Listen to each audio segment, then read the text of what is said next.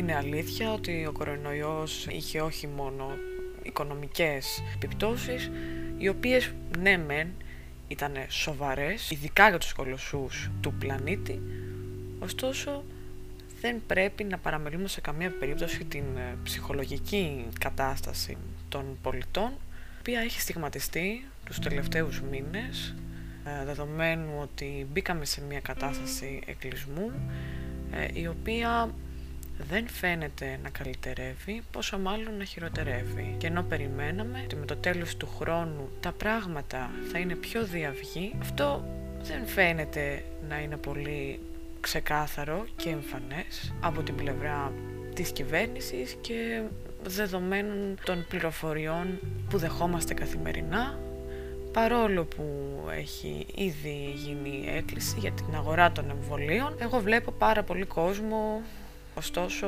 να αμφιταλαντεύεται για το αν θα πρέπει να λάβει το εμβόλιο, για τις πιθανές παρενέργειες που αυτό μπορεί να έχει, διότι μιλάμε για ένα επιστημονικό έρευνα το οποίο δεν έχει εξεταστεί σε ένα μεγάλο δείγμα πληθυσμού, που προφανώς αυτό το καθιστά και αρκετά αναξιόπιστο. Βέβαια από την άλλη είναι μια ελπίδα, είναι ένα φως μπροστά στο σκοτάδι το οποίο βιώσαμε και σίγουρα είναι πολύ πιο ευτυχές το γεγονός ότι μπορούμε να αρχίσουμε να σκεφτόμαστε ξανά τη ζωή μας, να την πάρουμε από εκεί που την είχαμε αφήσει, σαν να μην έγινε τίποτα. Το θέμα είναι ότι η επιστροφή στην κανονικότητα, που πλέον μας φαντάζει πολύ μακρινή, δεν θα είναι τόσο ομαλή.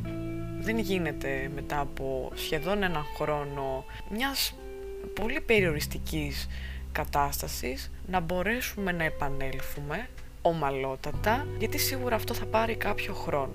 Άλλωστε ο ανθρώπινος οργανισμός δεν είναι προσαρμοσμένος και ούτε είναι κατασκευασμένος να προσαρμόζεται γρήγορα σε μεγάλες αλλαγές.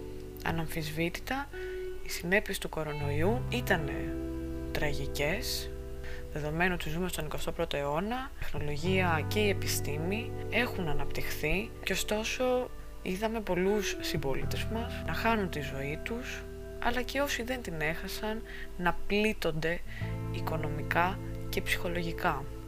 Και τώρα είναι η ώρα να αναρωτηθούμε αν πραγματικά αυτή η περίοδος είναι ιδανική για να έχουμε όνειρα, να έχουμε όρεξη για ζωή, να είμαστε παραγωγικοί, να βρίσκουμε χαρά στα πράγματα της καθημερινότητας, να είμαστε ευγνώμονες που, εν πάση περιπτώσει, οι περισσότεροι είμαστε υγιείς, είμαστε στην ασφάλεια του σπιτιού μας. Και αυτό είναι ένα ερώτημα το οποίο είναι αρκετά ειλικρινές. Το θέτουμε, νομίζω, και το θέσαμε όλοι στη διάρκεια της καραντίνας. Είναι δύσκολο να... και ήταν και είναι δύσκολο να μπορούμε να διατηρούμε μια θετική στάση στα πράγματα, ειδικά με όλο αυτόν τον βομβαρδισμό που υπάρχει από τις εξωτερικές πηγές, ειδικά με όλα αυτά που βλέπουμε, ειδικά με όλα αυτά που ακούμε, ειδικά με όλα αυτά που μας επέβαλαν στην ουσία. Τα μέτρα τα οποία μας επέβαλαν μας άλλαξαν πραγματικά τη ζωή, μας περιόρισαν και μας ανάγκασαν να αλλάξουμε όλα αυτά που κάναμε εντός ενός πολύ μικρού χρονικού διαστήματος που δεν μπορούσαμε προφανώς να προσαρμοστούμε. Αλλά όταν μιλάμε για συνέπειες, κανείς, ελάχιστοι θα αναφερθούν στις ψυχολογικές συνέπειες. Αυτό που μας νοιάζει προφανώς είναι οι συνέπειες, παγκόσμια υγεία, αλλά μιλάμε για βιολογική υγεία. Δεν αναφερόμαστε στην ψυχολογική υγεία, όπως επίσης και η συνέπεια στην οικονομία, την παγκόσμια οικονομία, που προφανώς πάρα πολλές επιχειρήσεις, μικρό και μεγάλες επιχειρήσεις, φαλήρισαν. Και φυσικά αυτό είναι το μέλημα του κόσμου, καθώς όλες τις επιχειρήσεις έδιναν δουλειά στους ανθρώπους και έτσι λοιπόν οι περισσότεροι που δούλευαν σε ιδιωτικές επιχειρήσεις, γενικά στον ιδιωτικό τομέα, πολλοί έχασαν τις δουλειές τους. Γι' αυτό και είδαμε πάρα πολύ μεγάλη εξεργετική διάθεση από την Αμερική που ξεκίνησε πρώτα. Κυρίως η Αμερική λοιπόν εκδήλωσε την έντονη δυσαρέσκεια απέναντι στα περιοριστικά μέτρα, γιατί πολύ απλά οι άνθρωποι έφτασαν στο σημείο να μην μπορούν να συντηρήσουν τις οικογένειές τους. Είναι ουτοπικό λοιπόν σε τέτοιες περιπτώσεις, σε τέτοιες αντίξωες συνθήκες, να μας ενδιαφέρει η ψυχολογική υγεία των ανθρώπων, γιατί πρώτα απ' όλα αυτό που μας νοιάζει και προφανώς η προτεραιότητα είναι να έχουμε τα βασικά αγαθά, ώστε να μπορούμε να καλύψουμε τις πρωτεύουσες ανάγκες μας. Προφανώς δεν είναι η ψυχική μας υγεία, ούτε η διάθεσή μας, αλλά το να παραμένουμε υγιείς και ζωντανοί. Ωστόσο, ο αριθμός των αυτοκτονιών αυξήθηκε σημαντικά, ο αριθμός των καταθλιπτικών επεισοδίων επίσης αυξήθηκε σημαντικά. Πάρα πολλοί λοιπόν άνθρωποι οι οποίοι προ-καραντίνας είχαν μια, να το πούμε, ισορροπημένη ψυχοσύνθεση, γιατί εντάξει, τώρα το ισορροπημένος είναι πολύ σχετική έννοια. Να βλέπουμε λοιπόν ανθρώπους να καθίστανται μελαγχολικοί και καταθλιπτικοί. Έτσι λοιπόν, πολύ ή λίγο, όλοι θεωρώ ότι έχουμε βιώσει ίσως και παροδικά κάποια συμπτώματα μελαγχολίας, αν όχι κατάθλιψη. Ένας κλινικός όρος είναι αρκετά σοβαρός, δεν μου αρέσει προσωπικά να αναφέρομαι σε κατάθλιψη, αλλά όντως υπήρχαν άνθρωποι που έφτανσαν σε αυτό το σημείο, γιατί όλες οι προσωπικότητες και όλοι οι άνθρωποι δεν είναι το ίδιο, δεν έχουμε όλη την ίδια προδιάθεση να αισθανόμαστε τα ίδια πράγματα. Ωστόσο, εγώ ήθελα να μείνω στο γεγονός ότι με όλη αυτή την κατάσταση που μας επηρέασε, χάσαμε και τη διάθεση να συνεχίσουμε τη ζωή μας, χάσαμε την ενέργεια να βρίσκουμε τη θετική πλευρά στα πράγματα, διότι πραγματικά έχουμε στερέψει από θετική στάση, δεδομένης της παρατεταμένης κατάστασης που επικρατεί, του παρατεταμένου εγκλισμού, ο οποίος και στην τωρινή και στην παρούσα φάση που βρισκόμαστε συνεχίζει λοιπόν να βρίσκεται πάνω από τα κεφάλια μας, και τα πράγματα είναι όχι και τόσο θετικά, θα έλεγα.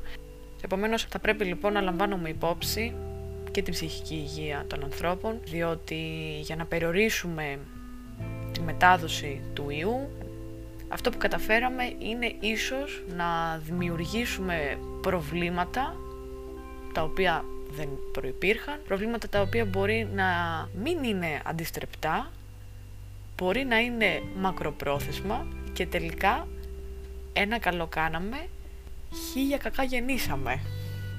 Ωστόσο, δεν μου αρέσει να δίνω την απεσιόδοξη στάση, αλλά θέλω να μοιράζομαι αυτά που αισθάνομαι, και θεωρώ ότι οι περισσότεροι από εμάς τα αισθάνονται, τα σκέφτονται στην καθημερινότητα. Είναι δύσκολο να αφοπλιστείς, να βάλεις παροπλίδες και να πεις ότι όλα είναι ok, η ζωή είναι τέλεια. Η ζωή αυτή τη στιγμή δεν είναι τέλεια για κανέναν. Η ζωή δεν είναι καλή αυτή τη στιγμή από καμία άποψη. Δεν κάνουμε τα πράγματα που θέλουμε, δεν συναναστρεφόμαστε με τους ανθρώπους που αγαπάμε. Υπάρχει μια ψυχρότητα, υπάρχουν δυσχέρειες στην καθημερινότητα, υπάρχει ο αγώνας να προσπαθούμε να είμαστε καλά, να μην τα βάζουμε κάτω, να σκεφτόμαστε θετικά, να σκεφτόμαστε ότι όλο αυτό, ναι, θα τελειώσει, είναι μόνο προσωρινό. Να βλέπουμε όμως ότι αυτό το πράγμα δεν τελειώνει, αυτή η κατάσταση δεν τελειώνει. Συνεχώς μας ενημερώνουν για παρατάσεις του εγκλισμού, για το εμβόλιο, το οποίο είναι αμφιλεγόμενο. Μιλάμε για ένα νέο τρίτο κύμα επίσης, το οποίο ακούγεται τώρα τελευταία. Και απλώς κάπου σαν άνθρωπος λες, οκ, το έχω χάσει, ας πούμε, μέχρι εδώ, δεν πάει άλλο. Και ίσως αυτό είναι και το πιο ειλικρινές. Δεν είναι κακό. Δεν είναι κακό να λες ότι δεν μπορώ να το διαχειριστώ αυτή τη στιγμή. Μέχρι εδώ δεν αντέχω άλλο. Η αλήθεια είναι ότι άμα δεν εκφράσεις με κάποιο τρόπο αυτά που νιώθεις και τα κρατάς για μέσα σου, δεν είναι καλό. Αυτό ισχύει γενικά στη ζωή, αλλά ειδικά τώρα καλό είναι, όσοι έχουμε ανθρώπους κοντά μας, να επικοινωνούμε αυτά που νιώθουμε, να υπάρχει γενικά σύνδεση όσο γίνεται και όσο αυτό επιτρέπεται, να μην χάνουμε επαφή με τον κόσμο, να προσπαθούμε να είμαστε κοντά με όποιον τρόπο γίνεται με τα άτομα που αγαπάμε, γιατί όλοι σκεφτόμαστε αυτά τα πράγματα. Είναι κρίμα να τα κρατάμε για τον εαυτό μας και είναι σίγουρα καταστροφικό, διότι δεν σημαίνει ότι με αυτόν τον τρόπο θα λύσουμε κάτι, αλλά τουλάχιστον το βάρος μοιράζεται από κοινού. Ελπίζω λοιπόν αυτό που θέλω να περάσω ή να κρατήσετε και να κρατήσω κι εγώ, να μην κλειστούμε στους εαυτούς μας. Και ναι, να συνεχίσουμε να κάνουμε τα σχέδια τα μελλοντικά, να συνεχίσουμε να οργανώνουμε τη ζωή μας, να μην αφήνουμε τη ζωή μας στο έλεος της πανδημίας, διότι όντως κάποια στιγμή θα βγούμε και όταν βγούμε πρέπει να είμαστε προετοιμασμένοι ότι τα πράγματα δεν θα είναι ακριβώς ομαλά, δεν θα είναι όπως πριν, δεν γίνεται να είναι όπως πριν. Μπαίνουμε σε μια νέα πραγματικότητα η οποία θα είναι μια φυσιολογική πραγματικότητα, αλλά δεν θα ομοιάζει της φυσιολογικής πραγματικότητας προ-καραντίνας. Οπότε λοιπόν θα πρέπει να είμαστε προετοιμασμένοι ψυχικά, ώστε να μπορούμε να μπούμε δυναμικά στη ζωή και να μπορούμε πάλι να απολαύσουμε όλες τις χαρές της ζωής με τους ανθρώπους που αγαπάμε, πάντα υγιείς και πάντα με διάθεση. Ελπίζω λοιπόν να κρατήσουμε αυτή τη στάση, γιατί αυτό είναι το μόνο που περνάει αυτή τη στιγμή από το χέρι μας. Δεν μπορούμε να κάνουμε τίποτα άλλο αυτή τη στιγμή. Σαν πολίτες, το μόνο που μπορούμε να κάνουμε είναι να προσπαθήσουμε να διατηρήσουμε όσο γίνεται, με όλα αυτά που γίνονται, την όποια ισορροπία τέλος πάντων μπορούμε να κρατήσουμε, ώστε να εξέλθουμε αλόβητοι από αυτή την κατάσταση. Σας ευχαριστώ που με παρακολουθήσατε. Ελπίζω να τα πούμε και την επόμενη φορά και να προσέχετε όσο το δυνατόν τους εαυτούς σας και τους γύρω σας, και όλα στο τέλος θα πάνε καλά. Το πιστεύω, το λέω, και να το πιστέψετε, αλήθεια να το πιστέψετε κι εσείς.